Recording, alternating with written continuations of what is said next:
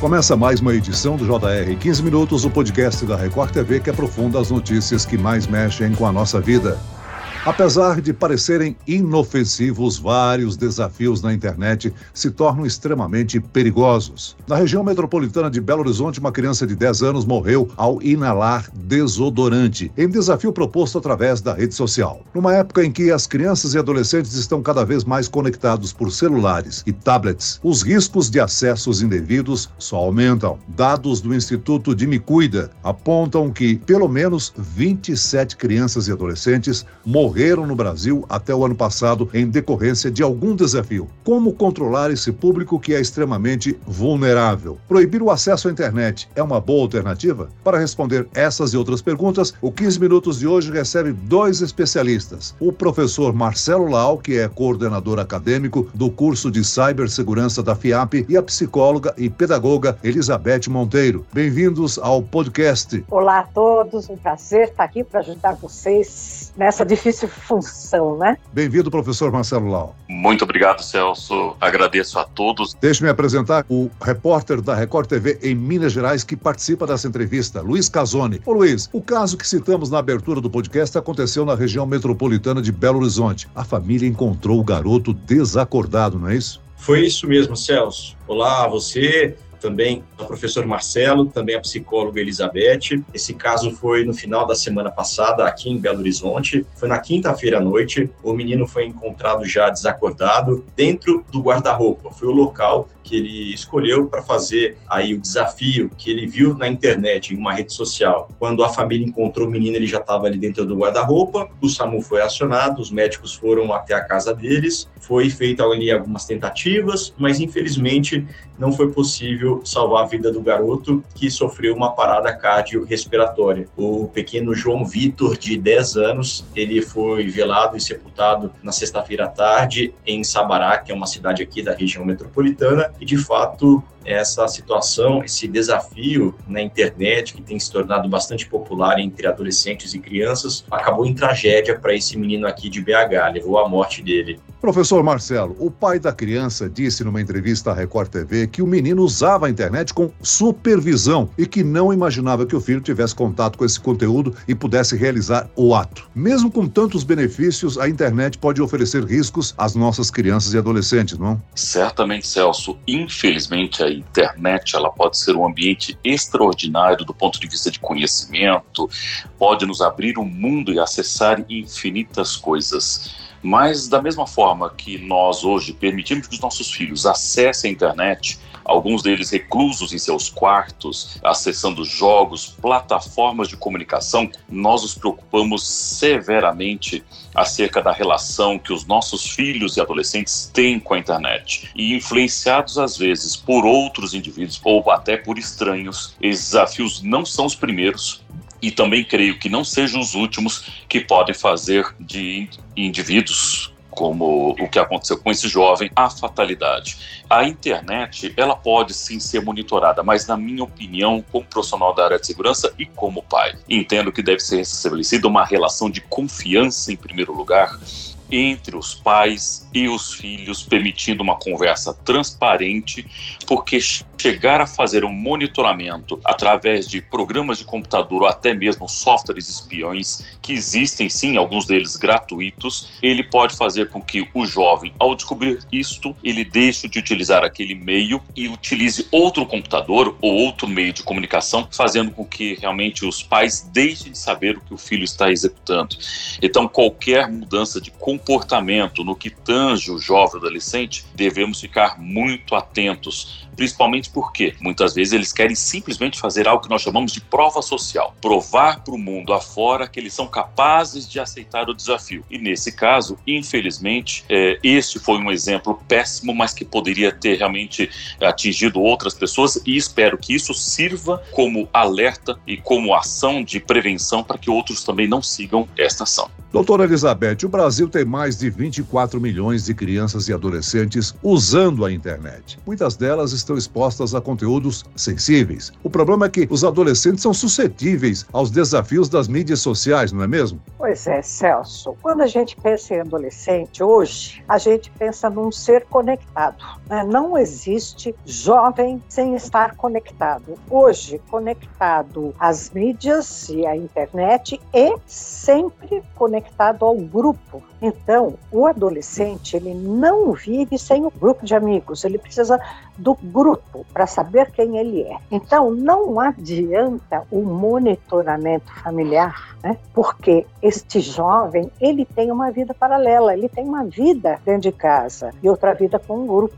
E ele vai seguir as regras que o grupo impõe. Portanto, ele vai ser muito vulnerável a esses desafios que o grupo impõe. E a gente sabe que quanto mais conflitiva for a vida desse jovem, mais vulnerável ao grupo ele vai ser. Isso não quer dizer que todos os jovens vão fazer os desafios, não, mas aquele que tem um transtorno psíquico ou vive um transtorno familiar é mais suscetível. Doutora, como nós já falamos aqui, o meio digital ele exerce cada vez mais influência sobre as crianças. Seria uma fase de autoafirmação, pelo que a gente vem acompanhando perante ao grupo. Você acredita que a necessidade de mostrar que esse jovem, esse adolescente, essa criança é capaz de fazer algo, isso acaba influenciando na conduta? Sem dúvida, porque o jovem, o adolescente, a criança, né? Eles precisam se sentir incluídos ao grupo deles, eles precisam ter uma noção de pertence. Doutora, o professor Marcelo comentou que o caminho não seria espionar o filho, essa criança, esse adolescente, mas assim,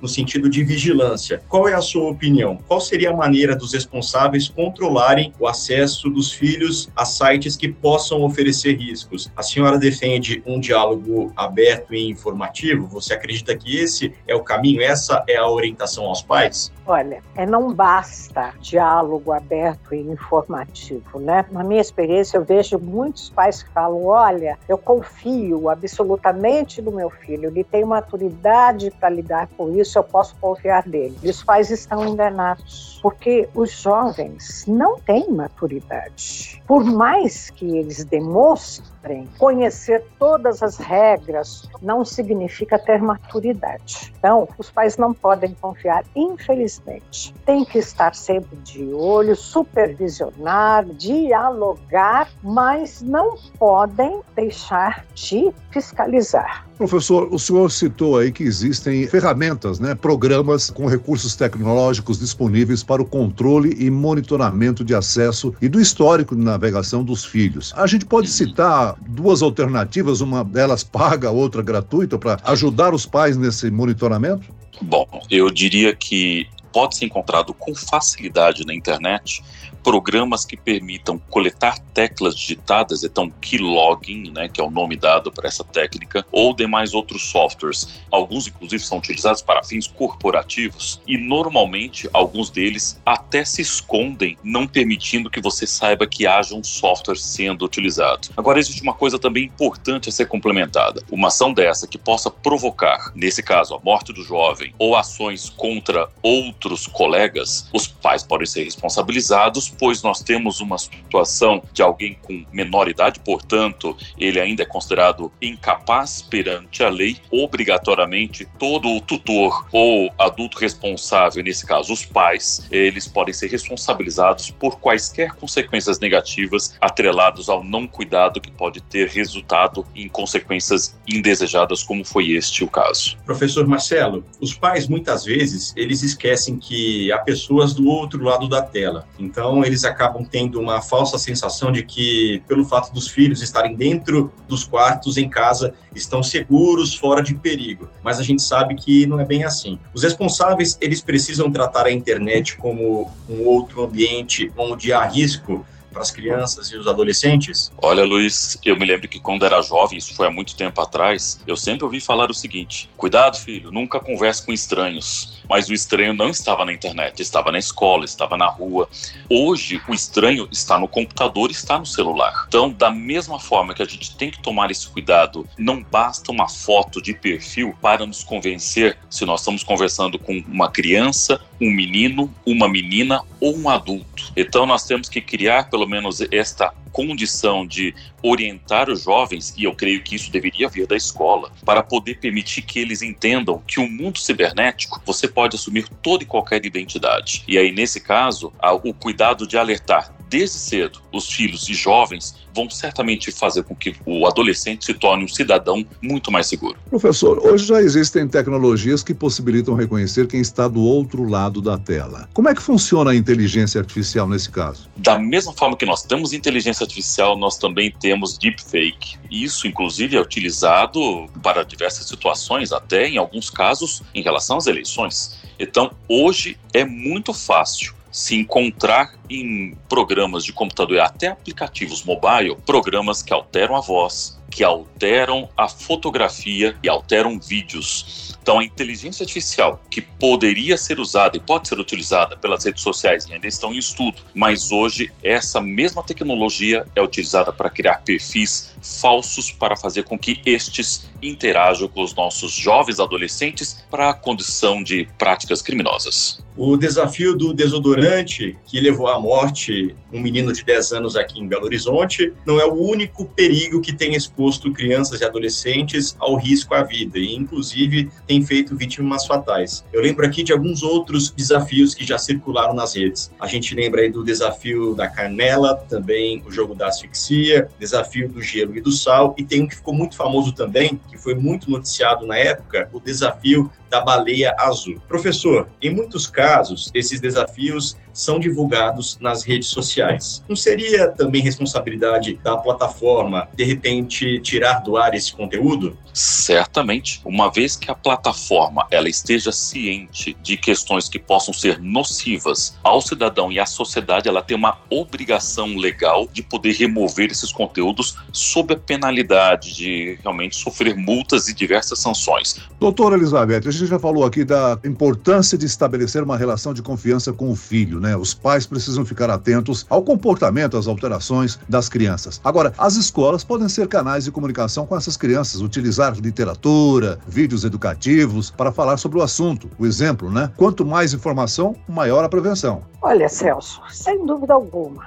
e as escolas fazem isso mas eu continuo insistindo que, apesar da informação, este jovem não tem maturidade e os pais não podem deixar por conta da escola ou por conta do jovem esse controle. É preciso estar presente, é preciso oferecer outras possibilidades. Os pais estão de seus celulares e o jovem vive uma solidão que não adianta o pai proibir ou fiscalizar. Os pais precisam oferecer para esse jovem experiências de vida que sejam compensadoras.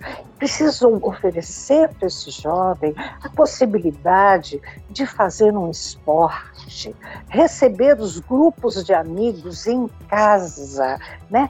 Planejar momentos em família, apesar dos diálogos e da fiscalização. Esses pais precisam oferecer para o jovem uma experiência de vida muito boa, porque senão, Celso, os jovens escapam ao controle. Naturalmente, a internet não é o melhor caminho para os pequenos, mas já que tantas crianças estão inseridas neste meio, cabe então aos pais o controle e também a vigilância nos ambientes virtuais. Qual comportamento digital seguro dos filhos os responsáveis precisam adotar? Quais dicas você deixa aos nossos ouvintes? A primeira delas é confiar desconfiando.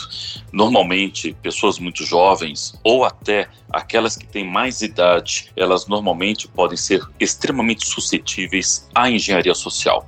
Portanto, não acredite em qualquer oferta, qualquer conteúdo que venha através de links ou mesmo conteúdos que sejam encaminhados. E antes de repassar adiante, tente utilizar algum mecanismo de busca para verificar a veracidade.